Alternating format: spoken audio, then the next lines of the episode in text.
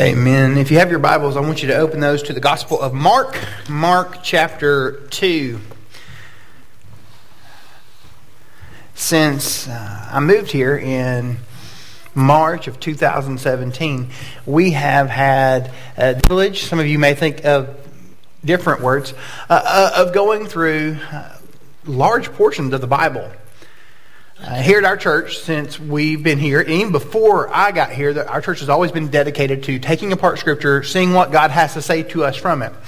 Since my arrival, Jared and I worked through some various passages that we thought we should teach, and we taught some pretty weird ones.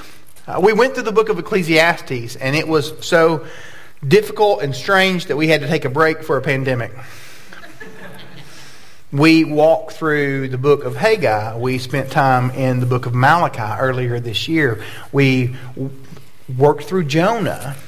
We've also covered lots of the hits, the popular, the Taylor Swift books of the Bible.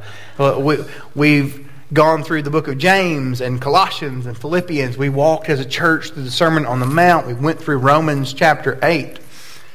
I say all of that to say, I've got to make a confession to you this morning. That I'm in a text today, and as I shared with Jared earlier, it's the second time in my life that I've ever preached through this text.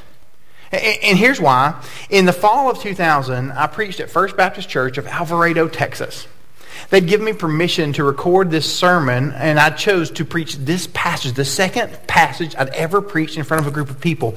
And it was so bad that I have avoided it holistically ever since. So bear with me and give me a tad bit of grace. If that's not your thing, you're in the wrong building. As we work through Mark chapter 2, picking up in verse 1, let me read this text to you. If you're unfamiliar with where we are in Mark, Jesus has been doing Jesus things.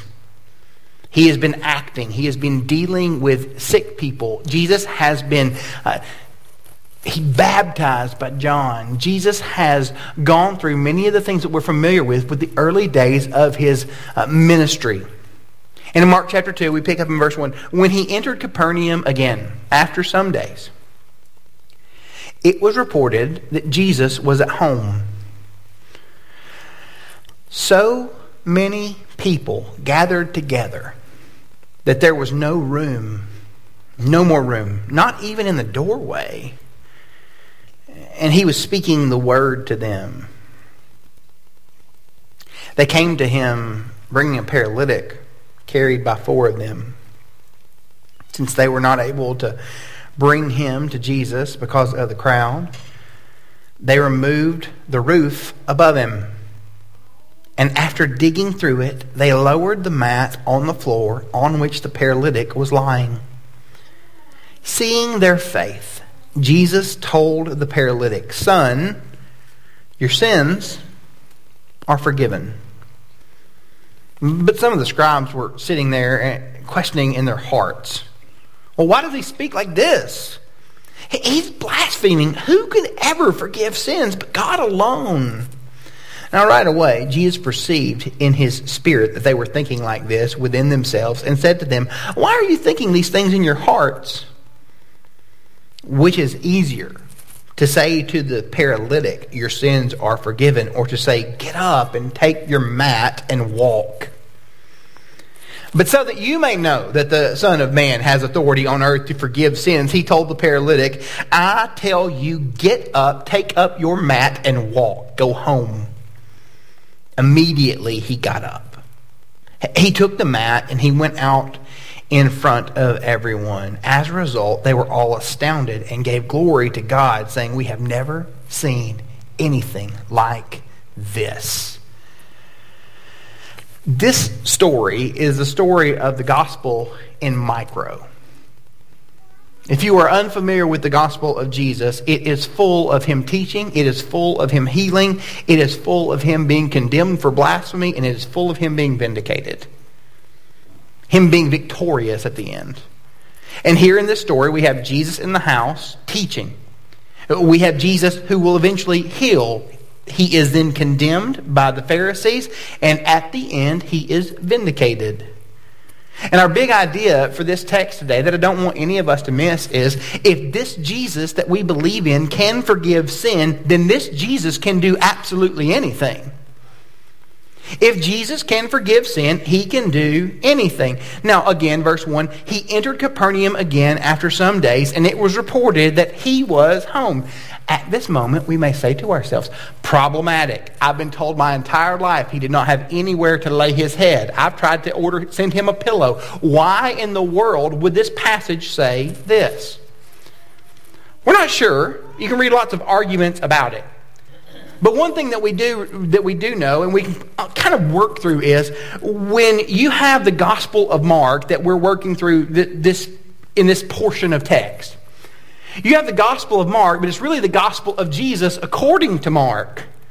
But it's not even really that. It's the Gospel of Jesus according to Mark, more than likely told to him by Peter, Simon Peter. In chapter 1 of the book, we see where Jesus is in the home of Simon, and he heals the mother-in-law of Simon Peter. She gets up, she cares for them, she fixes them something to eat. So many believe that Jesus, who has been doing very huge Jesus things in chapter 1, has returned to the home of Simon. He has healed the leper. He's walked back into this house. And as he gets in this house, he cannot avoid the crowd. Jesus is a celebrity, and we are just getting started in Mark. Everyone wants to be around this Jesus. I'm not sure as to your celebrity encounters. Probably the most influential one in my life took place. I was at a general nutrition center, to which you may say, why were you there? I was getting something called throat coat because I have throat problems as a preacher. What singers use it too. And I heard all of these whispers, and everyone kept flocking by this general nutrition center. And I was just looking around, looking for my throat coat, trying to find my tea to warm my throat. But everyone's standing in front because there is a man who's around 5'11", who's about this broad. Now, in the shoulders, I am also 5'11", and this broad, just lower.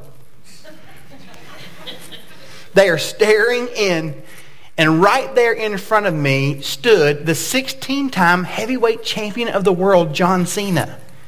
You may say, but John Cena says, you can't see me. I did.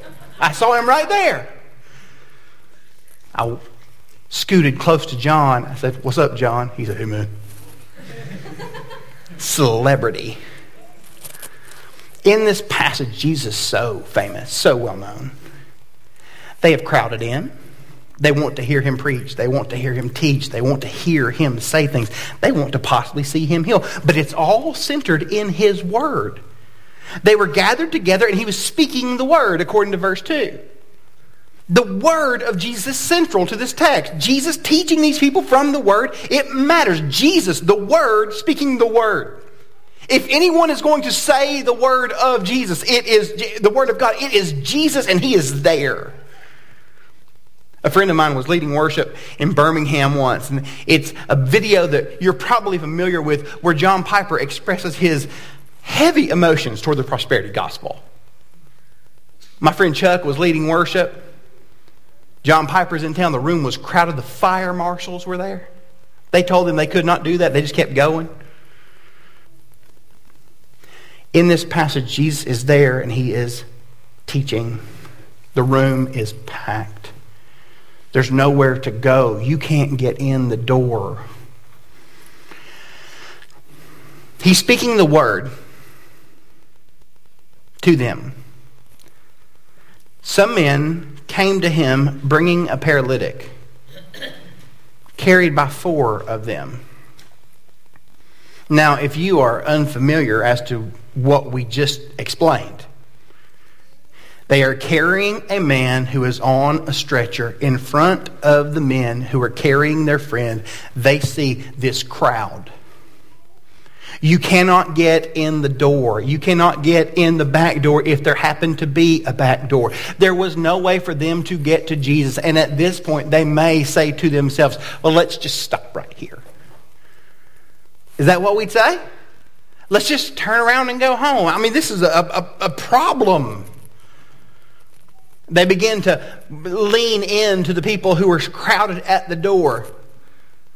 He's paralyzed, as you can see from the mat that he's on. We would like for him to interact with Jesus. Tough. I'm trying to listen to him talk. He may do something cool. People are so gracious and kind. They're not letting him through. They're not letting them through. They were unable to bring him to Jesus because of the crowd. It's so full. So they removed the roof. They didn't raise it. They removed it.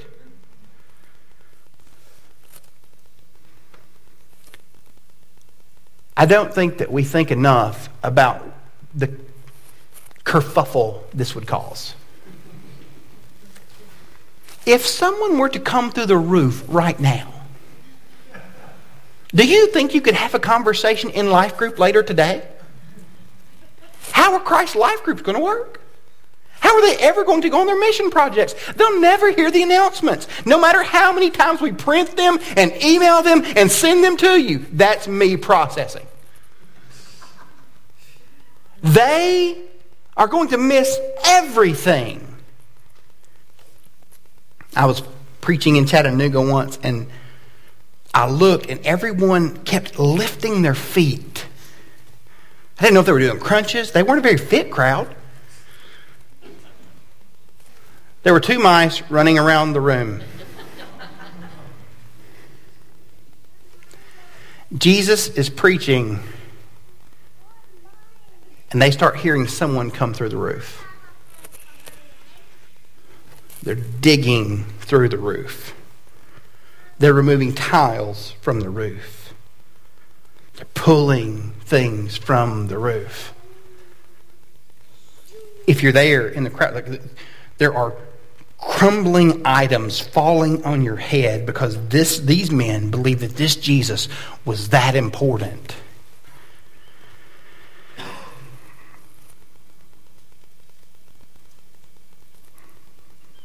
When we moved to Lake Jackson, one of our members said to me, "This town is full of engineers.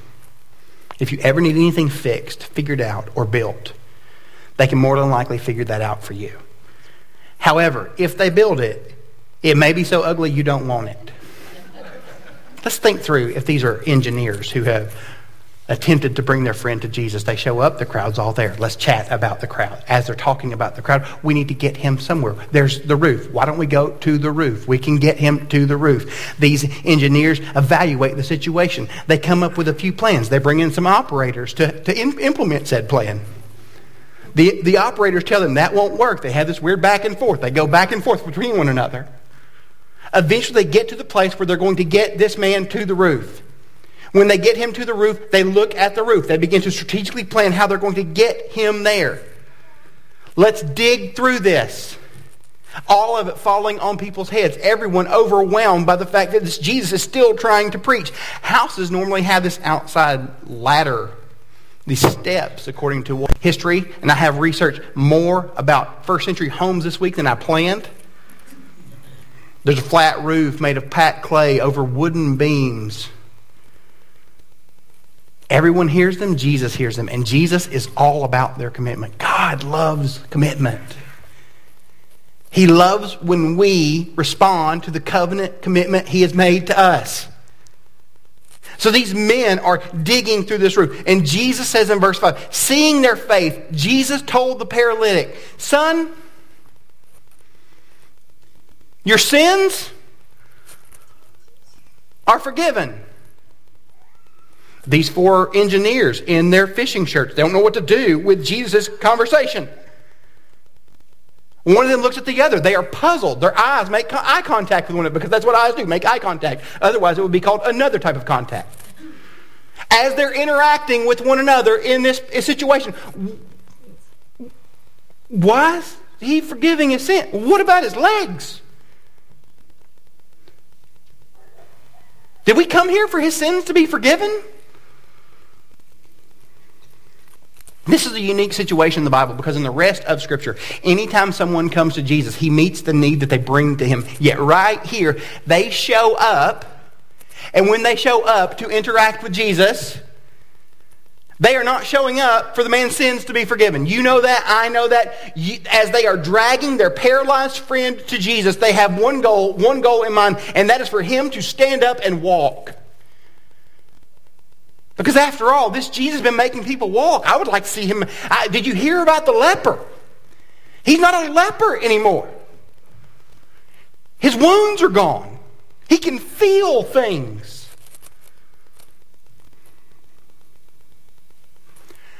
We want him to walk.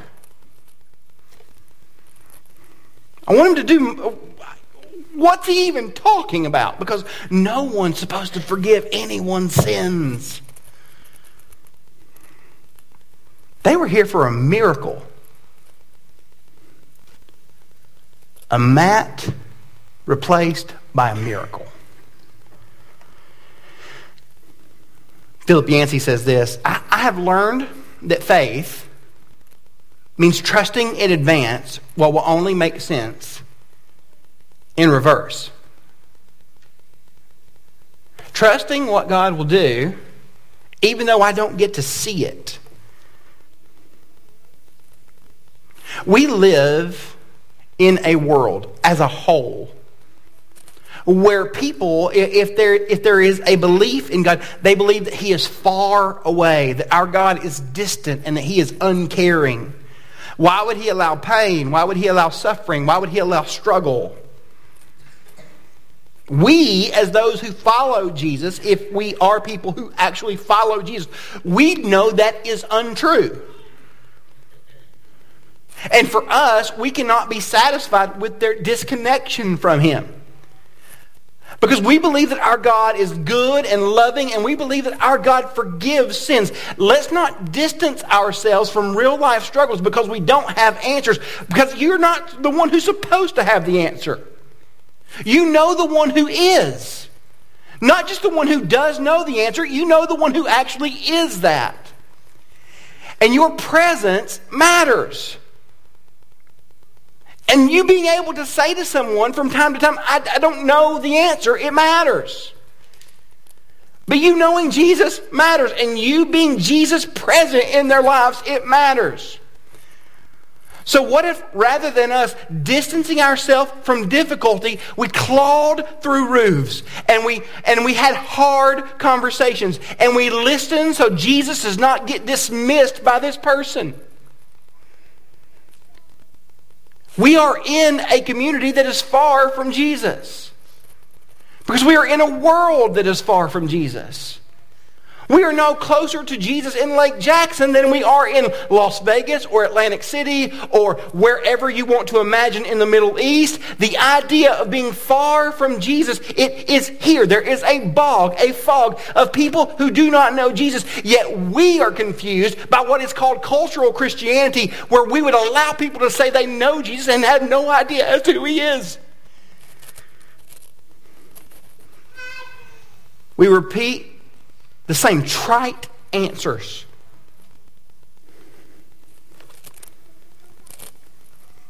Jesus is there, digging through the roof. In my head, I think he's laughing. I would laugh if someone came through the roof. But some of the scribes were sitting there, questioning in their hearts. Why does he speak like this? He's blaspheming. Who can forgive sins but God alone?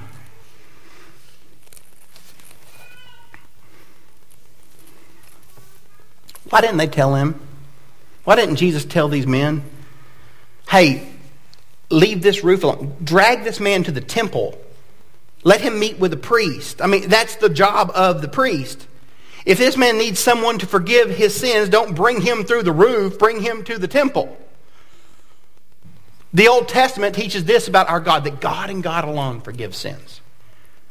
And this Jesus is daring to negatively impact the honor of God with this really weird, abstract phrase. Right away, Jesus perceived in his spirit that they were thinking like this and within themselves and said, "Why are you thinking these things in your hearts?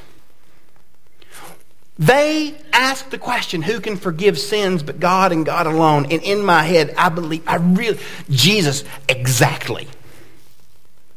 Exactly. If sins are going to be forgiven, it's through me. Mark's readers, they already know the situation, though. We've actually been told in chapter 1, verses 2 and 3, why he's coming. As it's written in Isaiah the prophet, "See, I'm sending my messenger ahead of you. He will prepare the way. A voice of one crying in the wilderness, prepare the way of the Lord. Make his path straight. This is Messiah in the midst." 9, which is easier to say to the paralytic, "Your sins are forgiven?" Or to say, "Go and take up your mat and walk." We have a dog at our house. His name's Gus. Certain people in our house didn't want a dog. He was outvoted. And Gus, so if you're unfamiliar with my family, my older two boys are out of town on a tournament. We rarely let them leave and be gone on, but they're in a tournament this weekend and they're playing water polo or whatever that is. And while they're playing water polo, that means that I'm at home with the two smaller children because there's so many people at my house and this dog, Gus. And we were told, like the little two told me, "Hey, why don't we take the dog to the dog park? Because there's a dog park, because why not build a dog park?" So we take Gus to the dog park yesterday, and I'm watching because he doesn't really play with other dogs. Gus loves to do other things like chase butterflies and hornets, any type of flying insect he can find, because they tell me he's a bird dog, but he's never even found a bird except the chicken in our oven. Now, make no mistake about it, he's playing. He's just not playing the way that everyone thinks that he should play. In Mark's gospel, Jesus forgives sins and he heals lepers, and the Pharisees complain, all the while overlooking the fact that he is what they've been waiting for. He is Messiah-ing, if I can make that a verb, and I did, just not in the way they expect him to Messiah. They've expected him to show up. They've expected him to show out. They've expected him to build an army. And Jesus keeps telling crowds to go away. He keeps hiding from people. He keeps going through the process of healing little ladies and making sure that lepers, the worst of the worst, are cared for. He keeps telling people that sins are forgiven. Alistair Begg, one of my favorite pastors, he's got this cool Scottish accent. He says this, and I'm not going to try it. He says, either the New Testament is authoritative truth or it's the record of a lie. It's an amazing hoax, the best the world has ever encountered. There would not be one page of the New Testament written if not for the existence of Jesus and the resurrection of Jesus. Jesus is doing messianic things, and they are missing it because they want him to do what they think a Messiah should do. How many of us, as followers of Jesus, are wanting Jesus to do things that we believe that a Messiah should do? If we could just reset this thing that we hate. If you could just undo these workers that drive me insane. If you could just do Jesus stuff, that would be great, because I have a perception as to what Jesus should be, and sometimes that's not exactly who he is. Verse 10. But so that you may know that the Son of Man has authority on earth to forgive sins, he told the paralytic, I tell you, get up, take your mat, and go home. The point of the miracles is not for him to do miracles. The point of the miracles is for us to know that we cannot. And right here, you have the Son of Man referenced for the first time, but it's a really popular phrase through Mark's gospel, and it's referencing the book of Daniel. Because in Daniel chapter 7, we get a vision as to who this Messiah would be and what this Messiah would do and how this Messiah would be that and how this Messiah would do that. Where it says this, I continued watching to the night visions, and suddenly one like a son of man was coming with a cloud of heaven. He approached the Ancient of Days and was escorted before him. He was given dominion and glory and a kingdom. So that those of every people, nation, and language should serve him. His dominion is an everlasting dominion, and that will not pass away. And his kingdom is one that will not be destroyed. That whole passage is about the idea of the Son of Man bringing judgment. However, there is a twist that comes when Jesus is referencing himself here, because the way this works is that Jesus is not just talking about judgment. He's talking about the flip side of it, which is forgiveness. And Jesus saying, yes, I do God things, and I alone do God things, because I am God in the flesh. Jesus forgives. Jesus meets us. Jesus right where we are. Verse 12, immediately. There's our word, straight away. Right then, he got up. He took the mat, and he went out in front of everyone.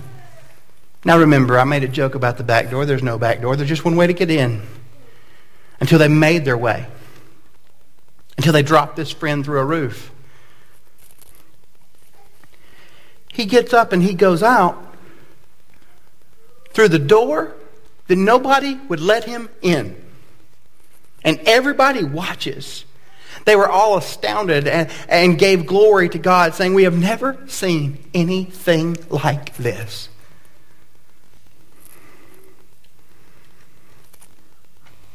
Jesus tells a man who cannot walk to walk. Isaiah 35 prophesies as to what this Messiah will do, this Savior will do. It says this, that the lame shall leap like deer. Getting out of bed was really hard this morning.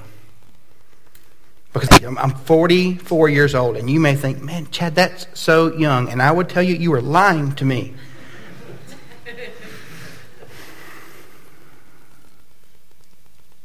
We had that extra hour of sleep that everyone lies about, because we all stay up an extra hour. I mean, really, that's why attendance is a little bit down today, because there was a time change. Attendance should be up with a time change when we get an extra hour. Getting out of bed, I creaked and I popped and I grunted. We've got those really dark curtains in our room, and I stumbled around.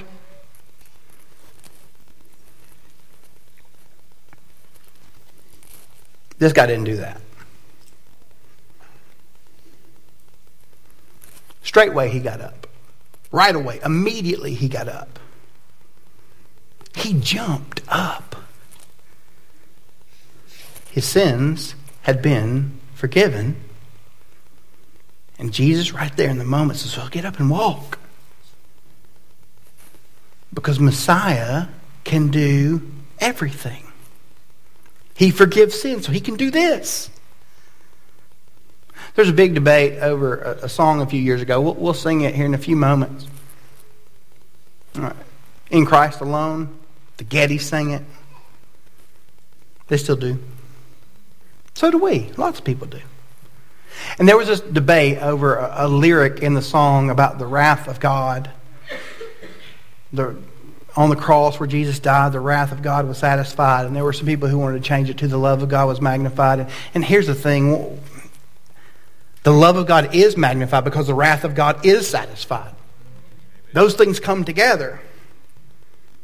But there's a line that I don't want us to miss, and again, a pastor pointed this out, and I love it. He points out the idea of what you see in this song. There's going to come a point this morning where we sing this phrase, and I don't want us to creak it. I don't want us to pop. I want us to think about the straight way immediately that this passage calls us to. It reads this, and as we stand in victory, sin's curse has lost its grip on me. Think about this man. He has been forgiven of his sin, and he is told to stand up. There's coming a point, though. His sin can be forgiven, and he can stand up, because there was a point where Jesus was paralyzed to the point of death. Jesus declared that death did not win in his victorious declaration in the resurrection, the cross and resurrection of Jesus. So we're going to sing that song in a few moments, and you do your thing. You know, I'm pretty encouraging. You do you. as we're singing this song. But I do want to encourage you, when we get to the phrase in this song where we begin to say, so we stand in victory, would we realize that this very small microcosmic picture of what the gospel is in this passage is something that is present in you. That you can stand because God himself has won a victory in your place. That you can move and live and care for people because God has stood in your place. He's given us legs. He called us to walk away from our sin and walk toward him.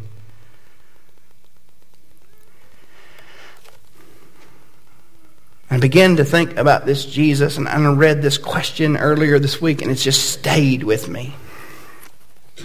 When I begin to think about myself as the friend who may carry someone on a cot to Jesus, wanting him to do something, even though I don't even understand what that something is, think about your own prayer life.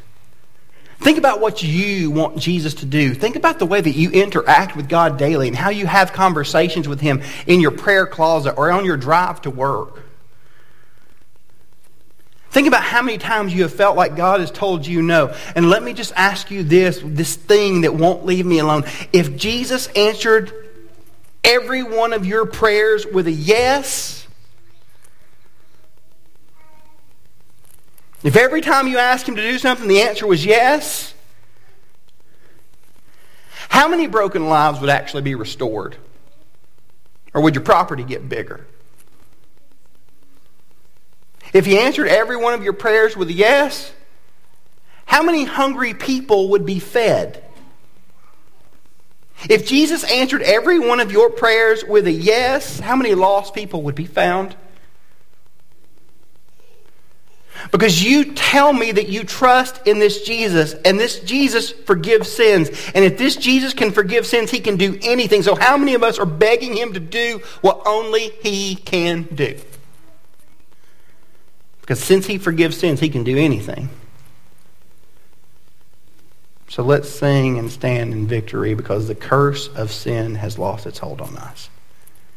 Would you bow your heads with me this morning?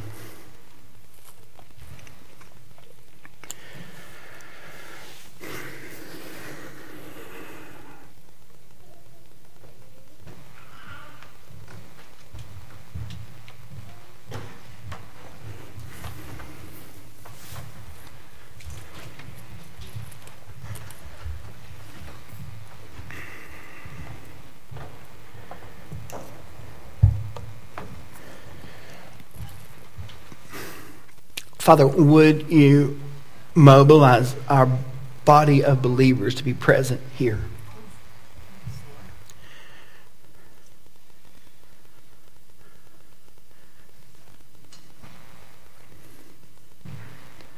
Would we actually stand in victory? Because sin, we're forgiven of it.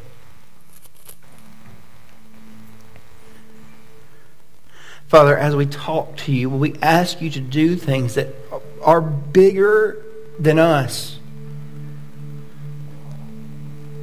Not to negate our daily struggles, but to realize that there is so much more going on.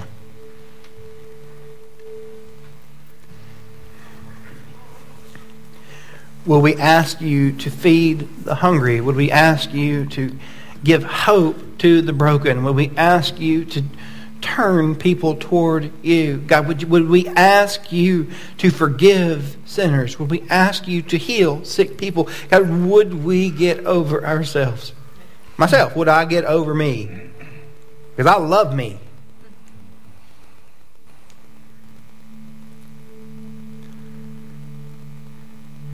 Would we be present in a lost community? Extending a hope that says that we believe that Jesus can do anything because we believe that Jesus forgives sins. We ask this in your name. If you need me, I'm in the back right-hand corner of the room.